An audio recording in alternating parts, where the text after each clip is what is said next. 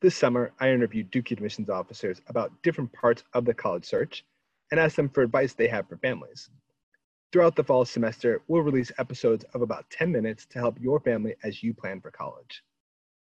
In the Duke admissions office, we're extremely fortunate to have colleagues who bring valuable experiences to college conversations.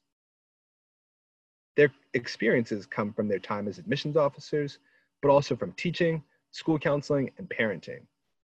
The knowledge from those experiences and roles will be the focus of this podcast series.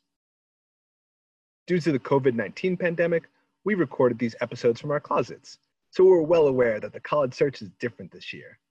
You'll hear advice about what conversations your family should have at home and what you can do from your own home to learn about colleges. You might not take a college road trip this year, but you can still ask, Are we there yet?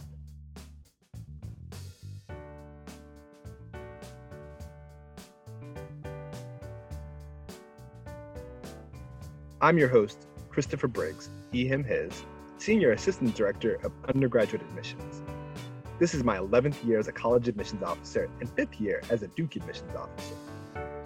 We're going to be talking with Nikki Baskin about how to help your student craft their college list. Nikki, would you just give us a brief introduction about yourself? Sure. Um, hi, everyone. So, my name is Nikki Baskin, and um, I'm an admission officer here uh, at Duke, and I've been at Duke now for about 14 years. Right before Duke, I was a college counselor uh, at a high school in the state of North Carolina. And before that, I worked in college admissions at both Syracuse and um, my alma mater, Tuskegee University, which is an HBCU. So I've done sort of the back and forth, you know, the admissions, college counseling, and now I'm back in admissions. Well, thank you very much. Your experiences at a variety of different institutions and schools will be really useful for us to talk about today. So, essentially, what role should parents play for making a college list?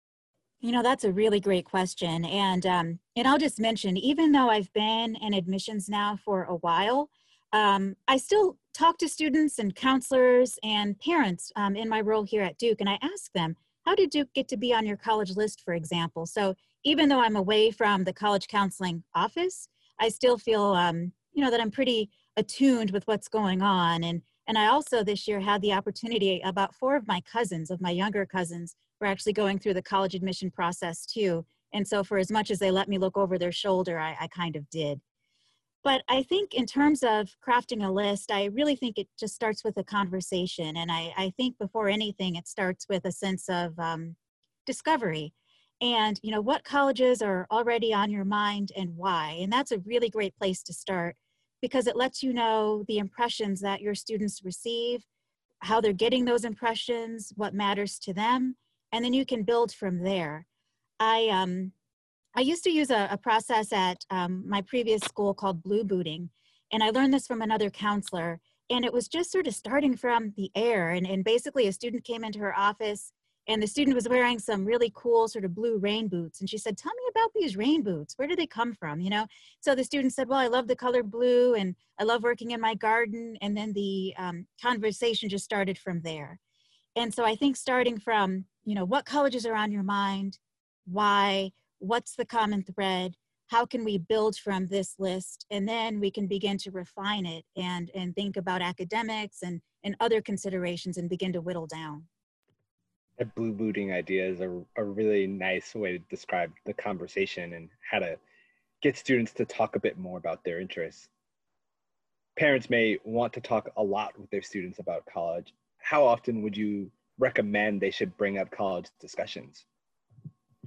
Oh, that's a great question. And so, one of the strategies that we used at my previous school was to create a college zone, and it's also important to create a college free zone. Your children are being asked about college all the time. You know, neighbors, the person at the supermarket who knows that they're a high school senior, um, just about everyone who knows that they are a high school senior is asking them about the college process. And so you want to create a structured time so that they're not avoiding you, so that they can be ready to engage in a conversation. And I think it's also important, parents, for you to bring some information to those conversations too. And so the best conversations or the best relationships I saw in terms of students and, and parents with the college process were uh, relationships where there was a partnership, where a parent would say to the student, what parts of this process will be difficult for you or more challenging for you to get a hold of? You know is it financial aid? Is it scheduling virtual visits? Um, is it learning more about the athletics process at these schools? Assign me a task and then what we'll do is we'll get back together and i'll share with you what i've learned you share with me what you've learned but you don't have to worry when we're on a five hour road trip i'm not going to talk about college all the time because i know that we're already going to do that on wednesday at 7 p.m for example We've talked a little bit about some of the, the strategies and challenges of discussions, but when we're thinking about making a list, where would you encourage parents and their children to start? Start big. Be expansive in the very beginning. And then what's going to happen is when you begin to look at data points, because as students continue to do their research, they do the virtual tours, they do the information sessions, students will begin to debrief with you, and you should ask your student to debrief with you. What did you learn? What did you like? How do you see yourself fitting there? Um, how comfortable are you with this school? Can you see yourself there? Um, begin asking some of those questions. And if the student says, Yeah, I really like it, then begin, okay, let's take a look at some of the application information. Let's look at some of the deadlines, how we might apply to this school. Let's certainly look at the uh, admission statistics and begin to understand whether or not this school will be a reach for you, uh, which is a school where, um, you know, it might be a little harder based on um, some of the data points here. So if we're looking at if you have testing, SAT or ACT, if they provide GPA ranges, if they provide um, a profile of what their admitted students look like, and if you're somewhat outside of that, then that's likely a reach school. There are some schools that are reach schools for every student who applies based on their level of selectivity. And then, of course, we've got our sleep at night schools, which are, um, you know, they used to be called likely schools or safety schools, but those are schools where you can feel very comfortable about your opportunity for admission. And then, probably a good proportion of the schools on that college list are going to be right there in the middle. And those are schools where you look like the core of the students that that uh, school typically admits. And as you look at the schools that are emerging on that college list as interesting to your, your child and they're excited about them, you do want to begin to kind of organize them. And a lot of these college sites do that for you, which is really great because you certainly don't want to be out of, um, you want things to be balanced. You don't want to apply to too many uh, reach schools. Um, and uh, you want to have a good balance there. Those are really good points and tips about learning about one school and how to fan out and, and learn about other schools with similar characteristics. Choosing a college is oftentimes a, a, described as a family discussion or family choice. What role do parents have in adding schools to these lists, and how much should they contribute to their preferences to a college list? Oh, um, you know it's it's important to be real. It's also important to confront conflict if you if you are concerned about the number of expensive colleges on a list and the inability maybe to fund the full amount to say i think we really need to look at our state university. I i really would feel comfortable if we added this school to the list. I just think it makes sense. And as a parent you have to have that voice. Um yeah yeah, that that makes a lot of sense, and I, I love your point about parents know their children best, and and they're there to guide them and help them find what's the best place for them to end up, and and to think about that with maybe a little bit more foresight that parents can bring to these conversations. So, Nikki, parents know that their child is applying to college, but how much and what should they do to keep in mind that their friends might be applying to college, their classmates might be applying to college, and that they're building out a college list at the same time? Oh, that's a great question because everyone has an opinion and everyone wants to share their opinion. This is what you'll find, parents. Um, I can predict this. It's perfectly fine. Parents, you're going to be asked what the college list is too. I had parents say, I really don't want to tell people because I'm nervous. And I would say, well, then tell people you're nervous and and you don't want to share, just say, you know, we've got a good list. I'm kind of nervous about it. I'll let you know how it turns out, but please just keep a good thought because everyone's going to have an opinion. Everyone's going to have it, uh, you know, advice, and you're going to have to reach a comfort level at how much information you want to receive and how much information you want to share. because what's going to happen is people are going to remember what you said and they're going to ask you, well, what happened here? What were the decisions at these various schools? And uh, it's, you also have to remember it's not really your information to share. If you were, you know, 17, 18 years old again and going through your search, with the perspective that you have now, what do you think it would look like? How might it be the same? How might it be different? That is so interesting.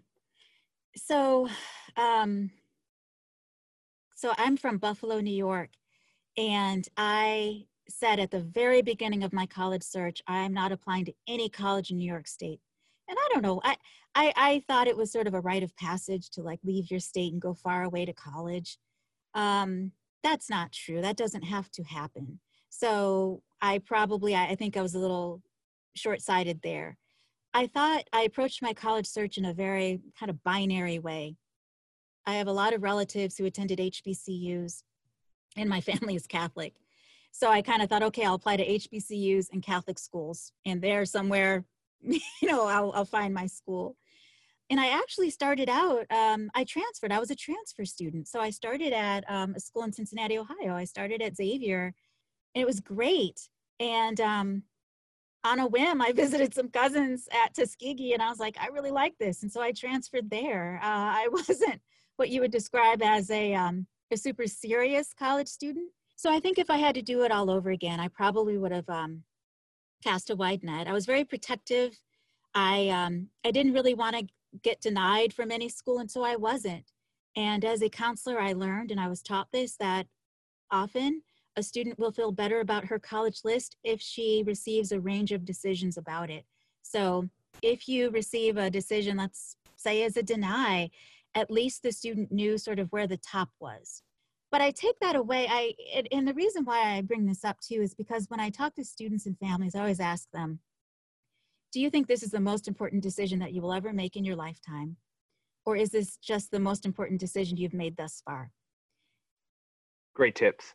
Thank you so much, Nikki. We have really appreciated having you on today, and I know that parents who are listening are going to appreciate all that you've you've shared today. Well, you're welcome. I, I enjoyed it. I hope it's helpful. Thanks for listening to Are We There Yet? with Christopher Briggs and the Duke Office of Undergraduate Admissions. If you like our show and want to know more, check out admissions.duke.edu or follow us on Facebook, Twitter, and Instagram at Discover Duke please leave us a review on iTunes or email us at undergrad-admissions at duke.edu. Join us next week when we talk about college fairs